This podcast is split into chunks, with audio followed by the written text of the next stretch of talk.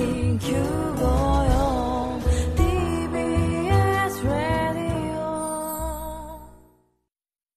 TBS ラジオ、ポッドキャスティングをお聞きの皆さん、こんにちは。安住紳一郎の日曜天国、アシスタントディレクター、中山一輝です。毎週更新している日天のポッドキャスティング、今日は6回目になります。それでは、8月26日放送分、安住紳一郎の日曜天国、番組開始から10時24分までの放送をお聞きください。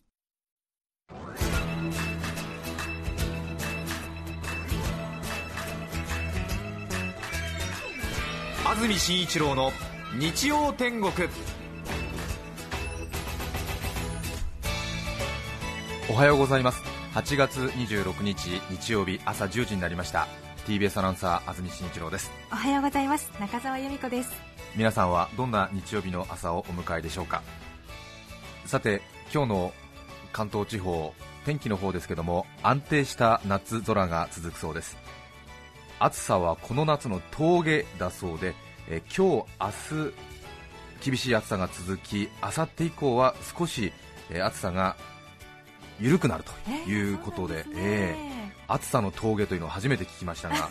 この夏の暑さの峠が今日、明日だそうです。今日の予想最高気温は東京で34度。暑いですね。前橋や熊谷などでは35度以上の猛暑日になるだろうということです。夕立の可能性があるのは山沿いの一部のみということですね繰り返しになりますが厳しい暑さは明日まで。火曜日以降は30度前後に落ち着くのではないかということで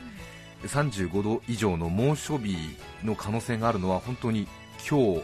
明日ぐらいまでということで、はい。えーまあね、今年の6月に今年の夏は冷夏だと発表した気象庁のことですから、まあ、やすやすとその言葉を信じるわけにはいかないんですけれども、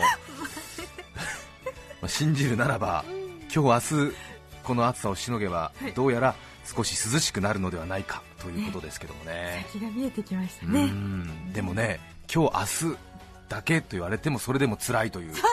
えー関東地方の皆さんの気持ちだと思いますけれども。はい。本当に今年の夏はねとても暑かったなという感じがあるんですけれども、私もですねもう先週ぐらいですか。もう値を上げましてですね、あのいつもの気さくな安住青年の性格に封印をしましてですね、もう夏バテでもういい顔なんかしてられないということでして、えーちょうど先週の火曜日ぐらいからですね、あの不用意に笑わなくなりましたね。えあれ？でも割ともともとそういう。もともとそうなんですけども、輪をかけて、えー街で話しかけられたりしても極力気づかないふりとかをするようになりました、はい 温存し始めたんですか、はい、近所の人にも挨拶しなくなりました、あら悪い、はい、会社でも上司に話しかけられても比較的無視の体制をとっております、はい、もう限界なんです、大丈夫ですか？もう別にあの出世のこととか考えなくなりました、ただ、えー安穏と平和に暮らしたい、えー別に出世なんかしたくない。ね。とにかくこの暑さが嫌だっていうことで、ええ何もしなくなりました。はい 会社に靴下を履かなく靴会社に靴下を履かないで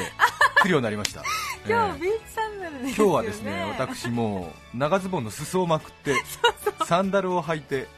会社に来てしまいました。ヨットマンかと思いましたよ、ええ。なんとなく表現するとまあ潮干狩りに来たお父さんみたいなスタイルで会社に来てしまいました、ええ。あ会社に泊まったんじゃなくてそれで出勤なさはい出勤しました。これで電車に乗ってきました。そうなんだ、この人は潮干狩りに行くはずなのにどうして赤坂で降りるんだろう。そういうような感じですね。はい。日曜日なので普段はねあのスーツを着てこないと怒られたりするんですが怒られたりするというか普通の会社は当然そうなんですけれども、えー今日は日曜日ということでまあ会社のね他の上司の方とか同僚の方もね出勤が少ないので、えー直接ねえーアナウンス部に寄ることなくスタジオに入るし いいかなと思いまして、えーものすごくラフな格好で出勤しております。もう別に誰に怒られても怖くないんですよ私なぜならば東京が暑いからです。でもちょっとねあの集中力を先週ぐらいでもう切らしちゃったっていう方が多いんじゃないでしょうかね。本当にねそうだと思いますよ。本当に、えうん、生命維持で精一杯っていうえそうですよね、ええええ。なんとなくこう南国南国の,、ね、あの国の皆さんがちょっと生活にルーズになったりしてよくあの先進諸国からの批判を浴びたりしますけどもこれ当然のことだなと思いますよね。一応あの学生時代に地理を勉強していた私からですね、まあ一言言わせていただくならば、皆さん考えてください。世界で先進国と言われて調子に乗っている工業国ありますね、イギリス、フランス、日本、韓国、ええ。どこですか、あとは、ええーイタリア、G7 にカナダ、そうですね、どこの国も雪が降りますよね、そうですね。雪の降らない国で工業国はないんです、はえあ、まあ、ブラジルの方とかはちょっとね、い。やうちも混ぜてくれよというふうに思うかもしれませんけれども。うん、この際、混ぜませんが、えー要するに寒い国の方があの工業は発展するというふうに言われてるんですけれども、あなるほど、えなんか哲学家も寒い地方にしか生まれないって聞いたことがあります。ーそうなんですよね、うん。深い思考は北国にしか生まれないというね、うんまあ、ちょっとこれも問題発言かと思いますけれども、もちろん南国からもねすごくねあのいい文化、文明が生まれていますけれども、でもやっぱりこうそう冷静に考えると、あ確かにね、工業国と言われる国は確かに北に多いな、まあ、北半球にね陸が多いっていうのもあるんですけども、えーそういうことだなというふうに考えるとですねやっぱり暑すぎるとちょっとあの生産効率が落ちるなっていうのはね 改めて当然のことですけども気づき始めているという、えそうですね、うん。今日の私は失敗を恐れません、えー なんかね言っても見つめながらね、うん。お話なさってますけどね。失うものはもう何もないええと考えておりますけれども、はい。日曜日の朝こんなくだらない私にどうぞ2時間お付き合いのほどよろしくお願いしたいなと思います。先週の水曜日高校野球の決勝戦がありましたけれども、はい。ちょうど先週私が熱く高校野球いやもとい高校野球中継について語ったわけですがそうでした2週続けて高校野球の話も何かなと思ったんですけれどもやはりこう高校野球いえもとい高校野球中継ファンの私としてはですね この高校野球の決勝戦をですね中継する側あるいは中継する身あるいはその中継スタイルにのっとってちょっと皆様にお話ししたいなという情熱をどうにも抑えることができません。はい。あの先週もお話ししたと思うんですが本当に高校野球も好きなんですがそれ以上に高校野球を中継するテレビとかラジオが好きで、はい。えーよく見てるんですが先週の水曜日ちょっと、えーお昼まだ仕事がなくてですねあの近所にちょっと自転車で、えー買い物に出かけた帰りにですねあ高校野球決勝戦だな今日なんて思ってですね時計をパッと見たらもう1時5分になってですね、あはい。このまま急いで自転車を飛ばして帰っても20分ぐらいかかってしまうので、これは前半のハイライトを逃してしまうと焦った私はですね、近くの駅前のですね漫画喫茶に入りましてそこで高校野球の決勝戦を観戦したんですがいいゲームでしたね。中澤さんはご覧になりましたか？え実はねちょっと用事があって見られなかったんでダイジェストだけ。ああそうですか。あれはねダイジェストで見ると感動が伝わりきらないと思いますね、はえーもう押しに押されていたねえ佐賀北高校。えーもう実力通りでいくと多分広陵高校に12対0ぐらいで負けててもおかしくないゲームだったんですよ、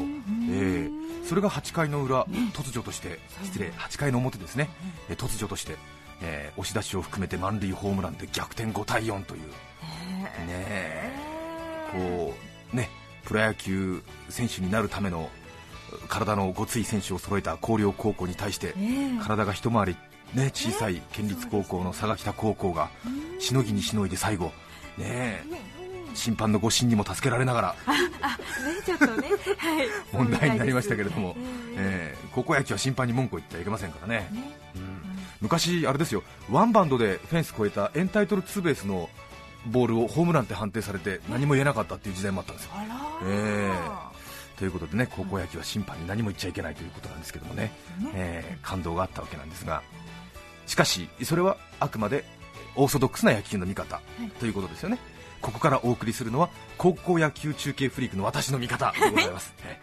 えー NHK 今日読むのコーナーです、えー。テレビで見てたんですけどもやはり NHK のテレビの中継というとですねやはりこの野球解説者この存在をなくしては語れないわけでありますね、えーご覧になっててあの野球の解説者あんまり印象に残らないと皆さん思うんですけれども、えーこれはでもですね、はい。中継フリークから言わすならばこの野球解説者高校野球の解説者はですね決勝戦は誰かと言われるとですね、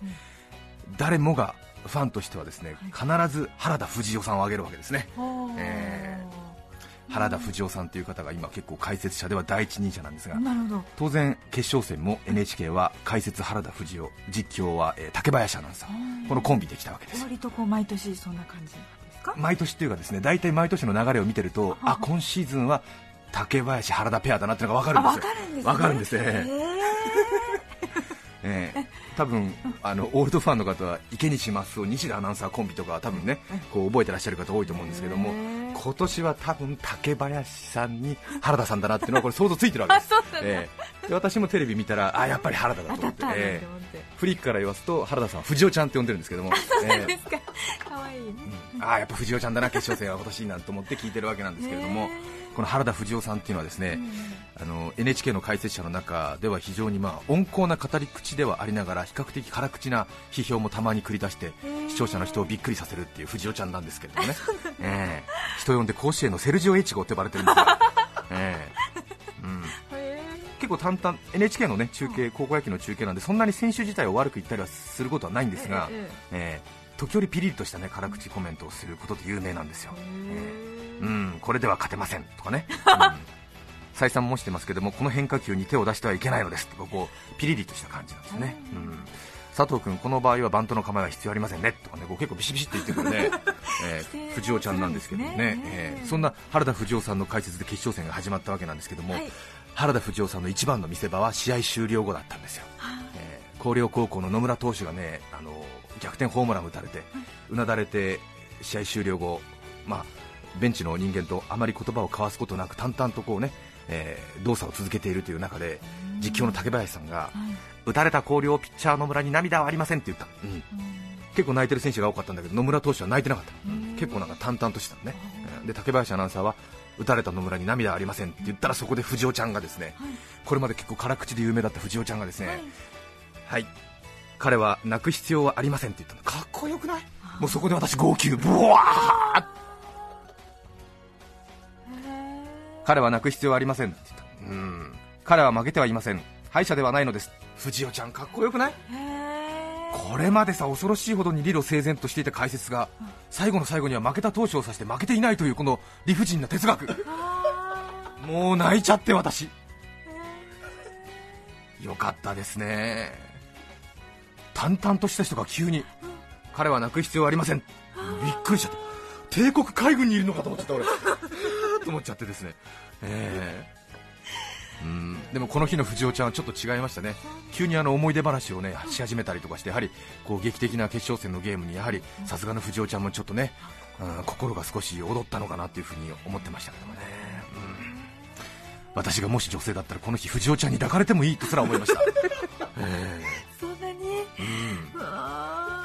うんよかったですね、原田藤尾さんの解説、ええこれまでもう辛口なほどに理路整然だった解説者が急に優しくなっちゃう、抱かれてもいいと思いましたね、え。えググッときましたけどね、そして高校野球フリークだとするならば、原田藤尾さんと同時にもう一人名前を挙げるとするならば、辛口の原田さんに対し一方、癒しの巨匠と言われている梶社匠さんね。えーもうこれ名前聞いただけで私なんか震えちゃうんですけども、刀鍛冶の鍛冶に、えー、と学び屋の社、それに、えー、と大工さんの匠ですね、えー鍛冶社匠、ね、こう1回では聞き取れないキャッチーなお名前もまた魅力なんですけどもね、小さい頃今日の解説は梶社さんですって言われると私はなんかえ今日の解説は歯医者さんですかと思ったりもねしたこともあるんですけれども。この人の解説からはですねアルファ波が出てると言われるぐらいですね 癒し系の語り口なんですよ。そうなんですか、どうもプロ野球中継と違って高校野球中継を見てると眠くなってしまうなって思う方多いと思うんですけどもこれは昼間に延々と中継してるからではなくてですね梶社匠さんの解説からアルファ波が出てるからなんです、そうなんですか。この方のね解説は本当にあの朴突した語り口ながらですね、はい。口癖はですねいいですね。いいですよ。いいですね。っていうですね。梶社節なんですよ。はいいいボールですね。はいピッチャーいいですよ。っていうですね。内野の連携プレー非常に鍛えられてますね。いいですね。っていうね。梶社匠さんですね。そうなんですね。いいですよ川口君っていうね、えー、褒めて褒めて、はい。優しいんだ。本当に聞いてるとねなんか自分まで嬉しくなってくる解説なんですけどもね。へー。梶社匠さん、えーぜひ皆さんも来シーズンチェックしていただきたいなと思うんですけども。しかもですね驚くべきこの人は社会人チーム松下電器の監督をしていた人なんだけれどもええその後監督を引退した後は松下電器にサラリーマンとして普通にねえ仕事を続けていたそうなんですけどもその後なんとなんとこのですねプラス思考が見事な成果を発揮しましてはい。現在梶社匠さんは松下電器の役員なんです。そうなんですすごくない？本当ですね。高校野球の解説者にしして。て一流メーカーの役員だよ。世界の松下ですからね。そうですよ。売上4兆円を超えると言われる。あああの松下電器。従業員30万人ですって。その役員だよ。取締役だよ。すごいんだすごくないですかね。本当に本高校野球の解説もするうん。取締役。すごい。びっくりだよ島耕作みたいな感じだと思うんですがそうですね。かっこいい。かっこいいですよね。はい。甲子園に来るときは女性秘書が横でスコアを取っているらしい本当ですか？嘘です。気をつけてください皆様。俺はねその事実を知ったときに一昨年ぐらいに知ったんですがえもうびっくりしちゃってえすごいよね。いいですよいいですね。うん。いい企画ですよ。ってね、ええ 本当に鍛えられてますね。首都圏営業チームいいですね。とか会社で言ってんじゃないですか。そうですね、え本来の出来では家電ないんですけどね。よくねバックの半導体が盛り立てていますね、ええいいですよ。いいですよ松下電器。新製品の売り上げ、いいですうねん売り上げいいですね。まだまだ諦めてはダメですよ。最後まで頑張ってほしいですね。半導体チーム。いいですね。すごいね。梶社匠さん役員ですって。ええ羨ましいなと思いましたけどもね。あ羨ましいなじゃないな。すごいなと思いましたけどもねそんな目で高校野球を見てみるのも楽しいかなと思いましたが。いや本当にそうですね。ねえ。やはりね原田藤夫さん。え彼は泣く必要はありません。よかったですえね、ええ。もうあれを聞けただけで私はこの夏満足です。あ皆さんもどんな思いでね高校野球ご覧になったでしょうかね、まあ、見てない方はちんぷんかんぷんだと思いますけどもね。ーいやー見逃してとても残念な気がしました、うん。今お話聞いて。ちょうどあの先々週ぐらいあの焼き物の町有田町が不況のどん底だってお話ししたと思いますがそね。その時にちょうど佐賀県うん有田町も佐賀なんであ佐賀に行ったんですよ。そうだそうで地元の人にあの高校野球甲子園1回戦佐賀北が勝ったんですよって話をちょうど私もしてたのでちょっと注目はしてたんですけども、はい。そのチームがね優勝したということでもう本当に私も急に佐賀北 B 期になってしまいましたけれどもえね。またピッチャーの久保君がね佐川県出身の花輪さんに似てたりですね。あえね、えあと江頭2時50分さんもねあの佐賀の出身なんですが、ええライト守ってたのが江頭君って言ったり、ええ。なんか急に親近感が湧いちゃったりねして見てましたけどもね。ね特待え生なしでん。見事優勝っていう、えはい、まあ、とかね提供も頑張りましたけどもね。ね、えー本当に、えーいろいろなことを高校野球を見て私は再び確認させていただきました、はい。えー話長くなりましたけれどもさて今日のメッセージテーマ紹介しましょう。こちらです。家族の恥ずかしい話今日は皆さんの家族の恥ずかしい話を聞かせていただきたいと思います。たくさんメッセージをいただいています。ありがとうございます。町田市のパパイヤーン鈴木さん35歳主婦の方からいただきました。ありがとうございます。家族の恥ずかしい話。九州で電気店を営む父親は配達でお客様宅を訪問する前自宅で母親の鼻先に両足を近づけ俺の靴下は臭く仲やらかね履き替えんでもよかやろかと母に足の匂いを嗅がせています。ねお客さんのお宅に上がる前にね。ええー。チェックしなくちゃいけないということでね、はい。気にしてらっしゃるということですよね。ね。流山市の朝は左官職人さん40歳 OL の方ありがとうございます。函館で生まれ育った父は保守的で頑固者。特に初めて出会う食べ物に対する拒絶反応は尋常ではありません。私が小学生の頃軽井沢銀座でクレープに初めて出会った時買うてあ買ってと言うとこんな麦粉の煮茶焼きどこがうまいんだと大声で怒鳴り行列していた皆さんに笑われてしまいました。今思い出しても恥ずかしいです。と麦粉の何焼き？煮茶焼きって書いてありますけどね、えーちょっと僕も知りませんが煮茶焼きっていうのがあるんですよ、えー相模原市の市の小町さん38歳女性の方ありがとうございます。家族の恥ずかしい話ですが私が生まれた時父は命名詞えー名前を命ずる紙ですね、はい。命名詞に娘の名前ではなく自分の名前を堂々と書いて病室に貼った前科があります。さらに先日姉に子供が生まれた時また堂々と自分の名前を書き病室に貼り出した学習しない父ですという。なんでだろう。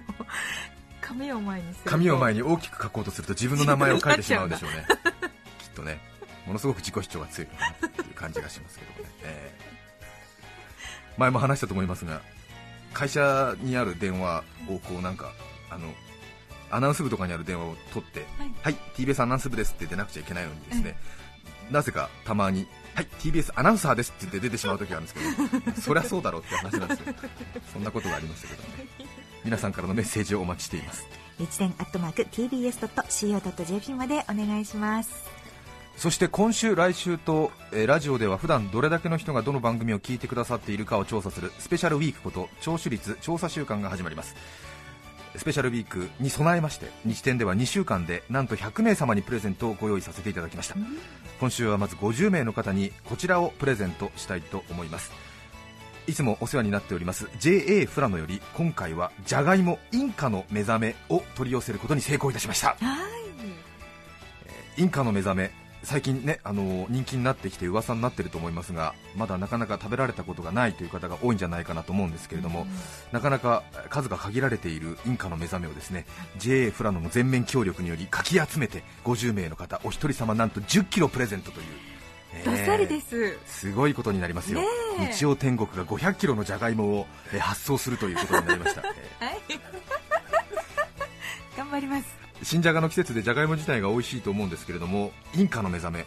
私あの品種改良ファンなものですからはあ。の新しく品種改良された農作物というのはこう食べてみたくて仕方がないという欲求があるんですけれども、あええトウこの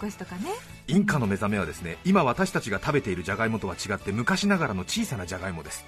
品種改良が進み大きくてたくさん取れるじゃがいもが生まれるとやがて表舞台から消えてしまった品種なのです。しかしこの小さなじゃがいもの美味しさに気づいた人々により再び北米やヨーロッパで育種が始まり日本でも風土に適したインカの目覚めが栽培されるようになりましたということなんですね。インカの目覚め正式名称はバレーショ農林44号と言います、鉄人28号みたいなんですけどね。バレーショ農林44号と言います。ね試食した全員が美味しいと評価するほどどんな料理でも美味しく利用できるじゃがいもこのタイプのじゃがいもは本場アンデスでは普通のじゃがいもの3倍から5倍の価格で取引されスウェーデンではアーモンドポテト北米ではナッティーポテトと呼ばれています。ナッティーポテトの意味はよくわかりません。ナッツみたいな。あナッツみたいなっていうことですよね、ええへえ普通のじゃがいもというと若干こう白色っぽい肉の色なんですけどもこれはですねさつまいものように黄色いじゃがいもなんですね、えーそして味の方はですねじゃがいもというよりはですね栗のような味がするという。いやー。甘さが非常に深いと言われていますがだったら栗を食べればいいじゃないかという声はよそに置いときましてですね。ですね。この後コストが合えばお菓子の原料としての需要が増えることも期待されているということもあるんですけど、へね、えいいことずくめかなというふうに考えていたんですけども、ね。先ほど弱点が発覚しました。このインカの目覚めは芽が出てくるのが早いため冷蔵庫での保存が必要です。ということで1 0キロもらってもそんな冷蔵庫はうちにはないという方が多いと思うんですけれどもですね。早め早めにお裾分け食べに食べていただいてこのじゃがいも1 0キロ味わっていただきたいと思います。そうですね。はい。今日は失敗を恐れないために話が全てにおいて長いです今日はメッセージを送ってくださった方の中から抽選で50人の方にインカの目覚め1 0キロをプレゼントします、はい。えー10キロというふうに大変あの量が多いのでいらない方はですねいらないと書いて送っていただきたいと思います。メッセージには住所氏名電話番号もどうぞお忘れなく。それでは今日の1曲目をご紹介しましょう。群馬県前橋市おたかさん39歳主婦の方からいただきました。ありがとうございます。プリンセスプリンセスで世界で一番暑い夏。どうぞ8月26日放送分。安住紳一郎の日曜天国。10時24分までをお聞きいただきました。著作権の問題がありますのでリクエスト曲は配信できません。ご了承ください。ではまた来週です。さようなら。安住紳一郎の「ポッドキャスト天国」今日も高音質でより明瞭に早口体操。赤パジャマ青パジャマ黄パジャマ茶パジャマ赤ラルカンシェル赤ラクリマクリスティ青ラクリマクリスティキラクリマクリスティオレンジオレンジオレンジレンジ。TBS ラジオ954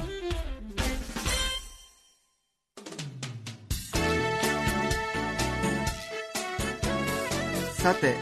来週9月2日の安住紳一郎の日曜天国。メッセージテーマは「私の小さな悩み」ゲストは明治時代の人生相談の著者山田邦樹さんをお迎えします。そしてプレゼントはうなぎおこわ50名様です。ポッドキャストユーザーの皆様も来週はぜひ本放送を聞いてうなぎおこわに応募してみてはいかがですか？では日曜10時 TBS ラジオ954でお会いしましょう。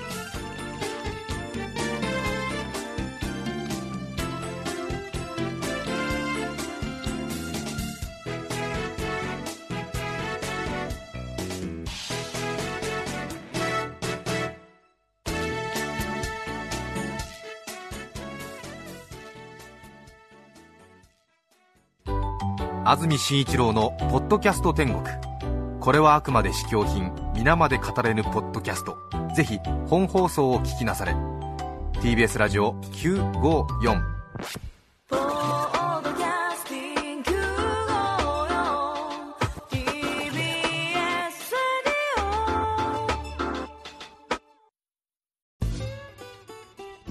毎週月曜から木曜朝8時30分からお送りしているパンサー向井のフラット。向井さん不在の木曜日を担当するヤーレンズのデイジュンの之介とどうも落合博満です。違います。奈良原正樹です。各週木曜日はヤーレンズのフラット。せーの。聞いてね